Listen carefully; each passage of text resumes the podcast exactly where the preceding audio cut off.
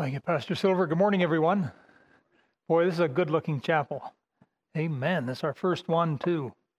And we've got some new things happening this year. Ivan is a teacher. Imagine that. Can you ever imagine that, eh? Touchon, when you were sitting in class, could you ever imagine this guy's going to be a teacher? Nope. Hard to imagine. Well, I'll tell you something.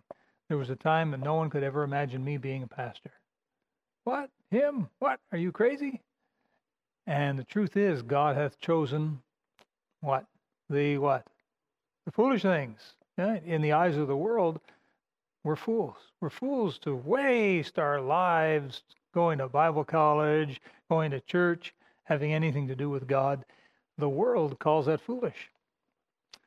God calls it wise. I want to encourage you to open your Bible, please, to 2 Corinthians. Today I want to talk about an important subject. Right off the bat, consecration. In 2 Corinthians chapter 8. And let's see, verse 5. Keep your seats, but please read this verse out loud with me. 2 Corinthians chapter 8, verse 5. Read it now. And this they did, not as we hoped, but first gave their own selves to the Lord, and unto us by the will of God. You know, more and more you'll see it, and Brother Len, I'm sure you've seen this so many times, that people waste their lives. They just go through life wasting the precious life, the days, weeks, months, and years that God so graciously, lovingly gives to most of us. Now, some people, their lives are cut short, rather young. Others, we wonder, when are they ever going to die? You know, they're around forever doing maybe some rotten things, but God is still on the throne. He is still God. He knows what he's doing. He makes no mistakes. But to us have been given a wonderful gift called life. And there are so many people that just waste their lives, and then they come to the end of their life, and then they look back and they regret all of those wasted lives. I read a humorous story about an Englishman, a businessman named John Redhead, and Mr. Redhead was a property developer, and he worked very hard in his work, and he made a lot of money. But as he came right up to the end of his life, and he knew he was dying, and he made up his will, in his will, he specified that he wanted to be cremated, and he wanted his ashes to be formed into 2 egg timers, and one given to his banker, and the other given to the tax man. And they looked at him and they said, why do you want that? He said that he'd been reflecting on his life, and he'd been thinking a lot about what he had given the best years of his life over to. And he realized that over all those years, he had really given most of his money to the banker and to the tax man. So he said, when I die, I may as well keep on working for them. And it's a funny story. I'm not 100% sure if it's a true story. I think it is, but it's a very interesting story, and it does illustrate the point that so many people end up wasting their lives, and not just unsaved people, but Christian people as well. Now, 2 Corinthians 8:5, it says, and this they did, not as we hoped, but first gave their own selves to the Lord, and unto us by the will of God. And here we can see that the will of God is involved with consecration. That's what we call giving our lives to God, putting him first and foremost. That's important. You will find, and I hope you find this many times, that as you're undertaking a project, be it in the kitchen or the workshop or working on a project or doing some research or something, and it's just not happening. It's not coming together.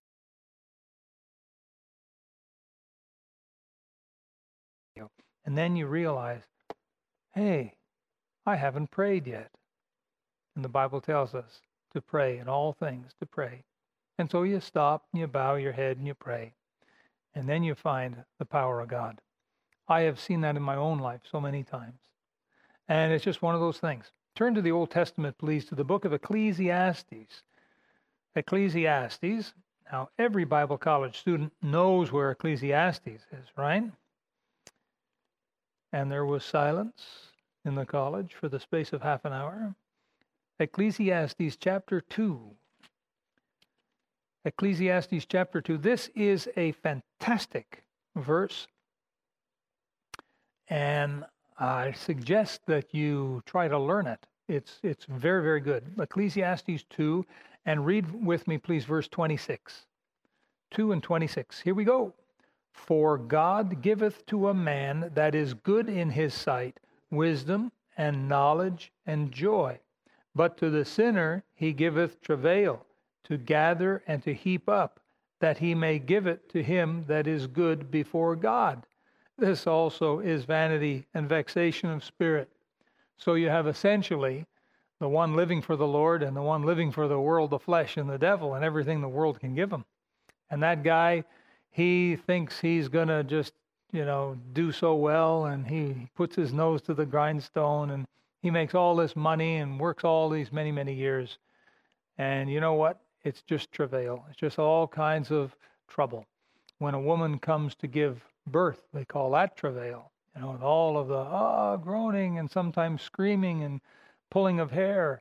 That's her husband's hair, and sometimes she'll pull her own hair, having bringing the baby into the world, just a experience. By the way, keep praying for Mrs. Lydia. Things were going great right up to the actual birth, and then it kind of turned there, and it was quite a bit of stress. That's why she's going to be a month at least getting back on her feet. So she had a rough time of it. I read somewhere that the medical people claim that when a woman gives birth, she actually comes close to death. Interesting. Scary. But this idea of travail here, the sinner, you know, that's what God gives the sinner, the one who won't live his or her life for him and for his glory. God will give them the money, but boy, do they ever have to go through the meat grinder. And like John Redhead, get to the end of life and regret it and realize, boy, oh boy, what a mistake that was. But look, at the beginning of the verse, God giveth to a man that is good in his sight. That would be someone who's saved, someone who's living their life for the Lord, putting the Lord first. That's as good as we can get, folks. I mean, we all want to be better. But if we can do that much, we're going to do all right. And the three things mentioned here, number one is wisdom. Wisdom is that ability that you just kind of know where things go. Do you ever known anyone like that? They can come into a situation, they say, well, this goes here and this goes over there, and we need two or three of these, and oh, we're missing one, run to the store and get one. They just seem to know, and they can bring a project together. They can gather resources and boom. You see, that's wisdom. They say that wisdom is like, let me put it this way, the difference between wisdom and knowledge, because we have knowledge here. Knowledge is like a bunch of raw material. Wisdom is a finished product. Knowledge would be like a bunch of cloth. Wisdom would be a finished suit of clothes. Knowledge is like a whole bunch of lumber. But wisdom hath builded her house. You see the difference. And God will give wisdom. If any man lack wisdom, let him ask of God that giveth to all men liberally and upbraideth not, and it shall be given him. You need to pray that prayer in Bible college. Make use of it. Always call upon the Lord for wisdom. God will give you wisdom to find out the knowledge of his will. And then the third thing here is the joy. You will have the joy of doing his will. I delight to do thy will, O God. Very important. Now, in order to obtain the blessings and grace and divine influence of God upon our lives and upon our resources, to really make our lives worthwhile, the first step is to give ourselves to him. That's always proper. We're acknowledging his lordship. Hebrews 10:22 says, let us draw near with a true heart. Now, a true heart, of course, would be a loving heart, an obedient heart. A heart that wants to live for the Lord. I hope that describes your heart today. God only dwells in the clean hearts, right? That's what he wants, is he wants the clean hearts. And there's other verses that tell us to draw nigh. There's a difference between near and nigh. Nigh is so much closer than near. In Hebrews 7:19, it says, by the which we draw nigh unto God. And of course, the famous one in James 4:8, draw nigh to God and he will draw nigh to you. That's his promise. His promise is good for today. If you and I will draw nigh to God, he promises he'll draw nigh to us. Will that work even in Bible college? It sure will. Well, today I want to encourage you to consecrate your heart to God, and I'm going to take the next few minutes to try and do that. Here we are at the beginning of the semester of Bible college, and it is the right and proper thing to do. So let us begin with a word of prayer. Our Heavenly Father, now we ask that your Holy Spirit would open the eyes of our understanding and help us to see this matter of consecration, how important it is and how blessed it is. Help us to be able to do it. The devil doesn't want us to consecrate our hearts before you. Please, we pray you would bind Satan and any thought or influence that he might possibly have. Lord, cut him off, cast him out. We ask you, please, Lord, to grant us the freedom, the ability, the will, the desire, the joy to consecrate our hearts before you. Father God, if there be any frivolous thought, any worldly thought, any thought outside of what we're talking about now, Lord God, I pray that those thoughts would just dry up and blow away, that we might concentrate and consecrate ourselves before you today. In Jesus' name, amen.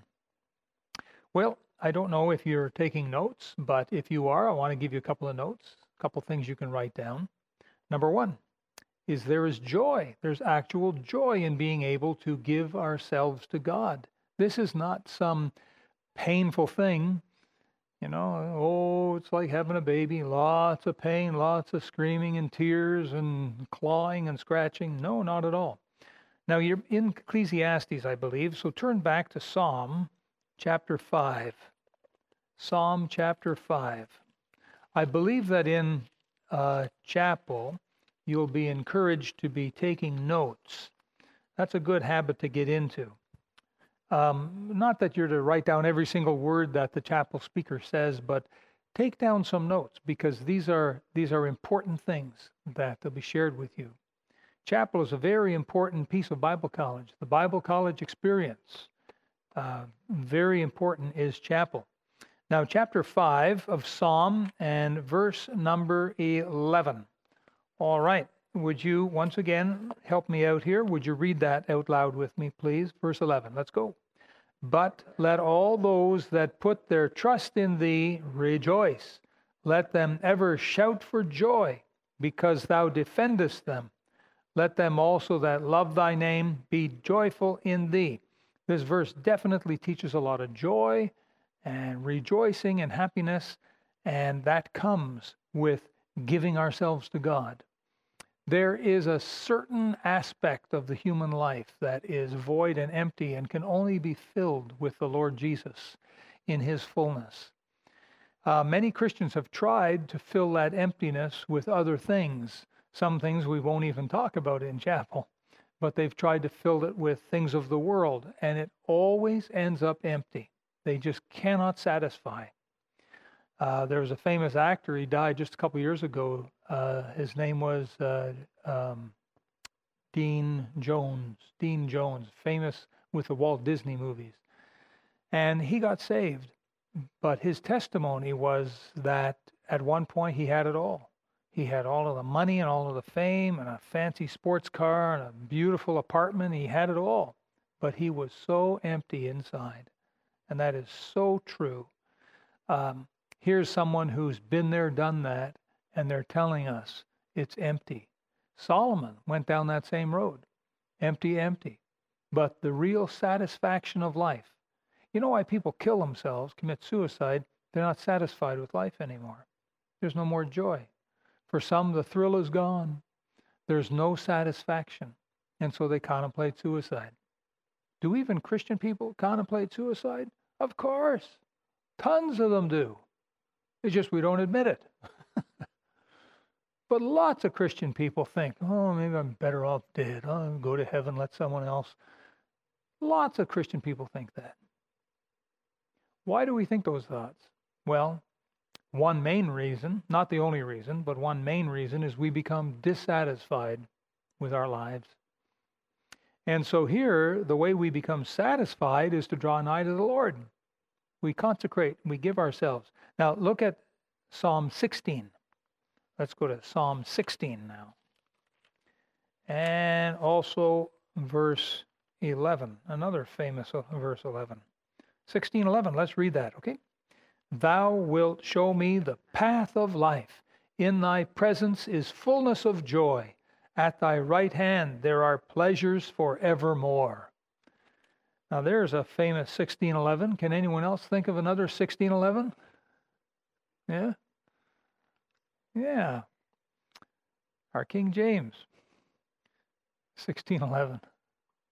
Well, that's not part of the message. That's not written down here. It's not in the notes, so I shouldn't have told you that. But listen, can you imagine if you went to your window and there was like a peck, peck, peck noise at the window, and you went to the window and there was this little bird, and it was shivering cold.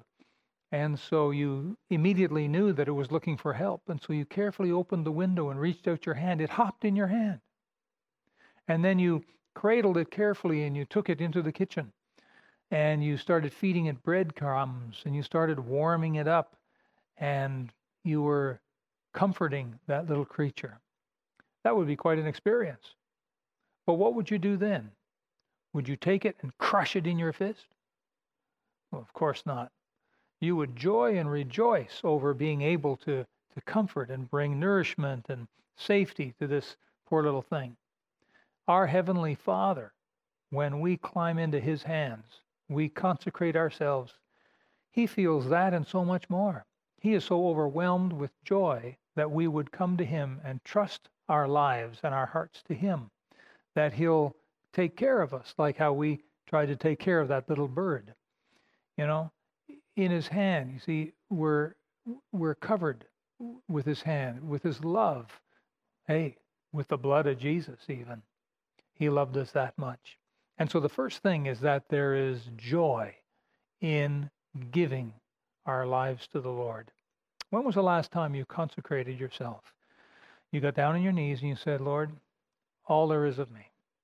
My time, my talents, my treasures. My past, my present, my future. Lord, my earthly comforts, my physical well-being, my thoughts, my emotions, all there is of me, Lord, my reputation, what people think about me, your will for my life. When was the last time that you did that?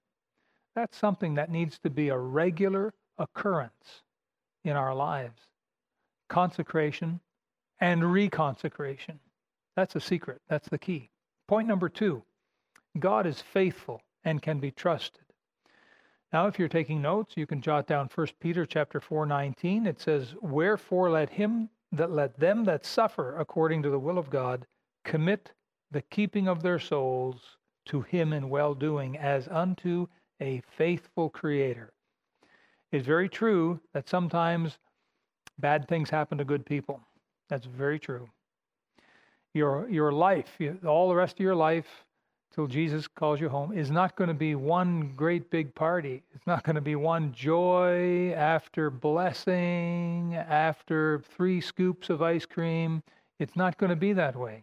You're going to have the blessings, but you're going to have the trials and the testings and the temptations. And sometimes the trials will feel like they're more than you can bear. And yet God is faithful, who will not suffer you to be tempted above that ye are able, but will with the temptation also make a way to escape, that ye may be able to bear it. Now, during these times of testing, the devil gets in there and tells you, oh, it's because God doesn't care. It's because God, He's too busy with someone else, and He's forgotten about you. And the devil uses these same tricks on all of us. And if God really loved us, we wouldn't be experiencing this or going through whatever. Now, these are just tricks of the devil. That's all they are. But the truth is the very opposite. is what is true. In Hebrews 11, we read that Moses chose affliction and service to God rather than all the treasures of Egypt. Moses, at that point, wasn't ready to lead the children of Israel, but he was certainly ready enough to make a decision in his heart. And in his heart, he chose to serve God, meaning it's going to be tough times and affliction, rather than all of the riches and the pleasures that Egypt had to offer. And it had it to the nines. Wow, Egypt had it.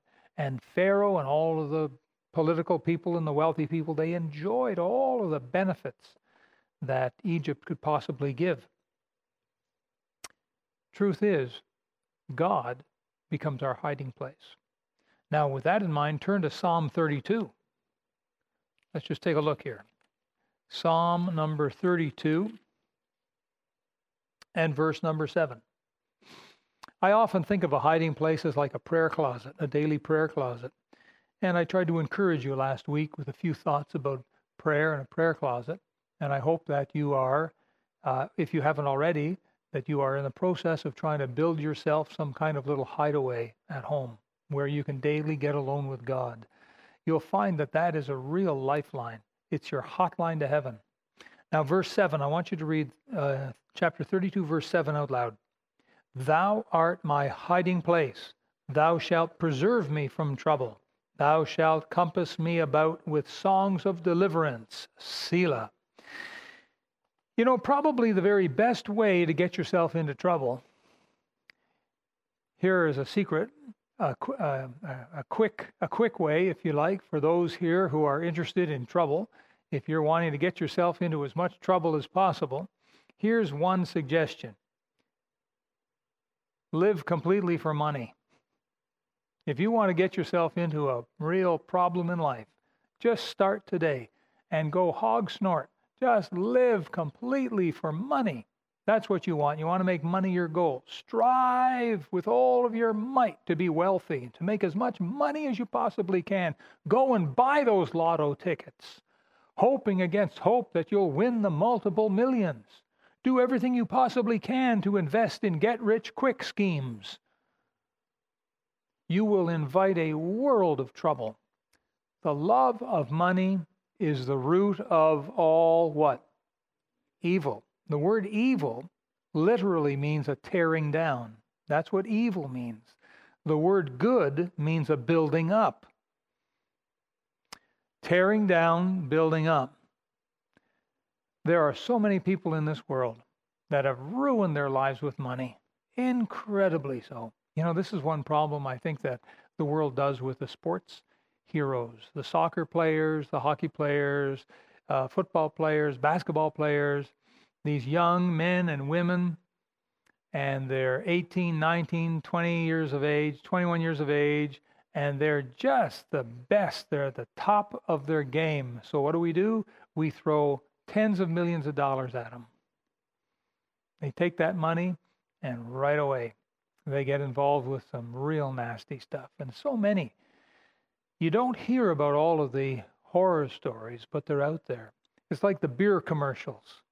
You know, and the whiskey and vodka commercials, they show you these young and happy and successful people. But what they don't show you are all of the broken lives, the damaged forever health, the sclerosis of the liver, the red bloodshot eyes, the red bulbous nose, the overweight, the broken families and broken relationships, the lost jobs, the skid row. They don't show you that side of it. They just show you what they want you to see. But there is a darker side of life, to be sure. Well, the best way to get yourself into trouble, I think, is probably just to live for money. Now, the second best way to get yourself into trouble is to live just a little bit for money. So the first best way is to live all you possibly can with all your heart, mind, and soul for money. But the second best way to get yourself into trouble is to live just a little bit for money. So now you become the double-minded man. You have a mind on God, you got a mind on money, a mind on heaven, and a mind on things of the world. You see, that little bit is enough.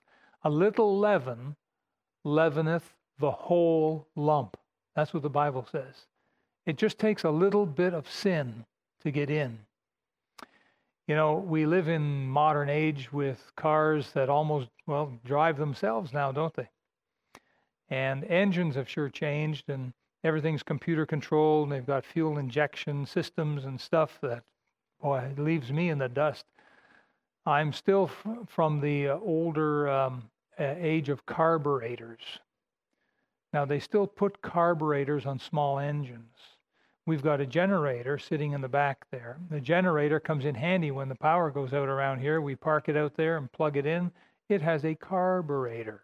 The carburetor is what mixes the liquid fuel with the air and gives the right combination and shoots that down into the cylinders where it's compressed, and boom, it's ignited. The old carburetor. Well, the carburetor depends on a tiny little orifice called a jet, and here, the fuel goes through this jet, and it's just like a tiny, tiny little stream, and it's kind of atomized with the air, and that's what makes that gas-air mixture that goes into the carburetor.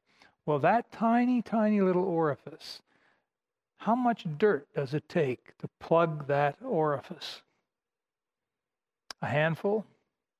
Is that what it takes to plug the orifice? What's your guess? You're pretty quiet here today. You must be tired. How many know something about engines? Anyone? All right, a couple of guys. Okay, guys, how much dirt? Do you know what a carburetor is? Okay, just checking. Just checking. If you want to plug the carburetor, how much dirt do you think it would take, Theo? A grain. A grain. When people have a stroke, you know what that is, right? That's where they're talking to you one minute, and next minute they go plop. They've had a stroke. Junk, some kind of bit of junk has gotten out and worked its way through the blood vessels and then to the tiny capillary tubes somewhere in the brain. And it's about the size of a grain of sand or less. Some of those tubes through the brain are pretty small. And it just takes one tiny bit of blob. That's it. You want to get yourself into trouble. The best way is to live completely for money. Hog snort. But if you want a second best way to get yourself into trouble, just live a little bit for the world, the flesh, and the devil. A little bit for money. Give your interests over to worldly ways. Be more concerned about salaries and making time and a half than going to church or reading your Bible. Be more concerned about wages and inheritances than you are about laying up treasures in heaven. This is living just a little bit for money, and that's the second best way to ruin your life and get you into trouble. Now you're in Psalm 32. Turn back a page to Psalm 23. Psalm 23, verse 4. Ooh. Oh, no, I'm sorry. Did I say Psalms? I am sorry. My mistake. Proverbs. That makes sense. Let me shake the grains of sand out of my capillaries here. All right. Proverbs 23. There we go. Proverbs 23. Everyone there? Okay, everyone. Now give me a little bit louder voice because I'm going deaf and I'm having trouble hearing you, okay? So verse number 4, I want you to read out loud with me. Proverbs 23:4, read it out. Labor not to be rich, cease from thine own wisdom. Turn to Proverbs 28 and verse 20. Proverbs 28:20, read that out loud too. A faithful man shall abound with blessings, but he that maketh haste to be rich shall not be innocent. And also, chapter 28, verse 22. Verse 22. He that hasteth to be rich hath an evil eye, and considereth not that poverty shall come upon him. Point here is don't live for money. And don't let anyone pressure you to live for money. Why do you waste in your life there in Bible college? What good is that going to do you? What you want is to get out and to get into your career and learn to make the bucks. Don't listen to that. Don't be pressured by that. You have one life. It's not someone else who's going to stand before God because of your life. You will stand before God because of your life. They may put a gun to your head. Well, we got no control over that, but we do have control whether we will bow down to the world or bow down to Jesus Christ. That we have control over, how we will live our lives. So don't let anyone fool you, pressure you. Keep your life modest. Keep your needs simple. Use your money to serve God. Don't live for this world. Now, God always amply rewards and blesses his children who consecrate themselves to him. Quickly, point number three, and that is this: the door of opportunity is open. The door of opportunity is open today. Now, turn to the book of Micah. Now, that's going to give someone here a stroke. Micah? Is there a book of Micah in the Bible? Is it Old or New Testament? All right. Where's my index? Micah and chapter 4. Micah chapter 4 and verse number 2. Now, you just read along. I'll read this, okay? But you follow it along. And many nations shall come and say, "Come, and let us go up to the mountain of the Lord, and to the house of the God of Jacob, and he will teach us of his ways, and we will walk in his paths." Now, there's an opportunity right there. You see, the truth is, the door of opportunity is still open. It's still open for us to consecrate ourselves. Now, I want you to think about something that I think is very interesting. We know that the door of salvation is still open, don't we? We know that. Sure, people can still get saved. In 2 Corinthians 6:2, it says, "I have heard thee in a time accepted, in the day of salvation have I succored thee. Behold, now is the accepted time. Behold, now is the day of salvation." And sometimes we share that verse with an unsaved person, encouraging them to get saved today. Revelation 22:17, one of the last verses in the whole Bible, says, "The Spirit and bride say, Come, and let him that heareth say, Come, and let him that is athirst come, and whosoever will, let him take the water of life freely." The door of salvation is still open, and we encourage unsaved people, walk through that door. The opportunity is now. It's for you to be saved. But here's what I want you to think about. If the door of salvation is open, doesn't it make sense that the door of consecration for God's people is also open? Doesn't that make sense? You see, the truth is, when Jesus comes and takes us home, that door is closed. For many people, when Jesus comes in the clouds and the rapture happens, for many people of this world, the door of salvation for them will be closed because they rejected it. And now we're taken home to heaven. They're left to go through the tribulation. Salvation for them will be closed. For some of them, there will be many who will be saved in the tribulation, but for some, they will choose to believe a lie. God will send them strong delusion, the New Testament says. But this matter of consecration is a very precious opportunity. Let's not take it for granted. It's an opportunity that God extends to us to consecrate ourselves to him. Not everyone has this opportunity, but we do. Now, Ecclesiastes says, "For God giveth to a man that is good in his sight, wisdom and knowledge and joy." Do you have a desire to be a blessing to God and let God use you to be a blessing to others? Because that's how we ought to be thinking. Maybe you've heard the name J. Wilbur Chapman. Maybe you haven't. He was a great old man of God, great preacher, a Bible teacher, an author, greatly used of God. He was influential in the life of Billy Sunday, the evangelist. Who's Billy Sunday? Well, you'll learn about him in Bible college. Wilbur Chapman died in 1918 on Christmas Day. Now, there's a day to go home to heaven. 1918. You know, he once preached in Vancouver, BC. in 1909. He died in 1918, 9 years previous. He actually preached in Vancouver, BC. Now, Chapman once told a meeting that he had a meeting with General William Booth. He's the guy that started the Salvation Army, General William Booth. And Chapman said, when I looked into his face, I saw him brush back his hair from his brow. And I heard him speak of the trials and conflicts and victories. And I asked him, General Booth, tell me, what has been the secret of your success? He hesitated a second, and I saw the tears come into his eyes and run down his cheeks.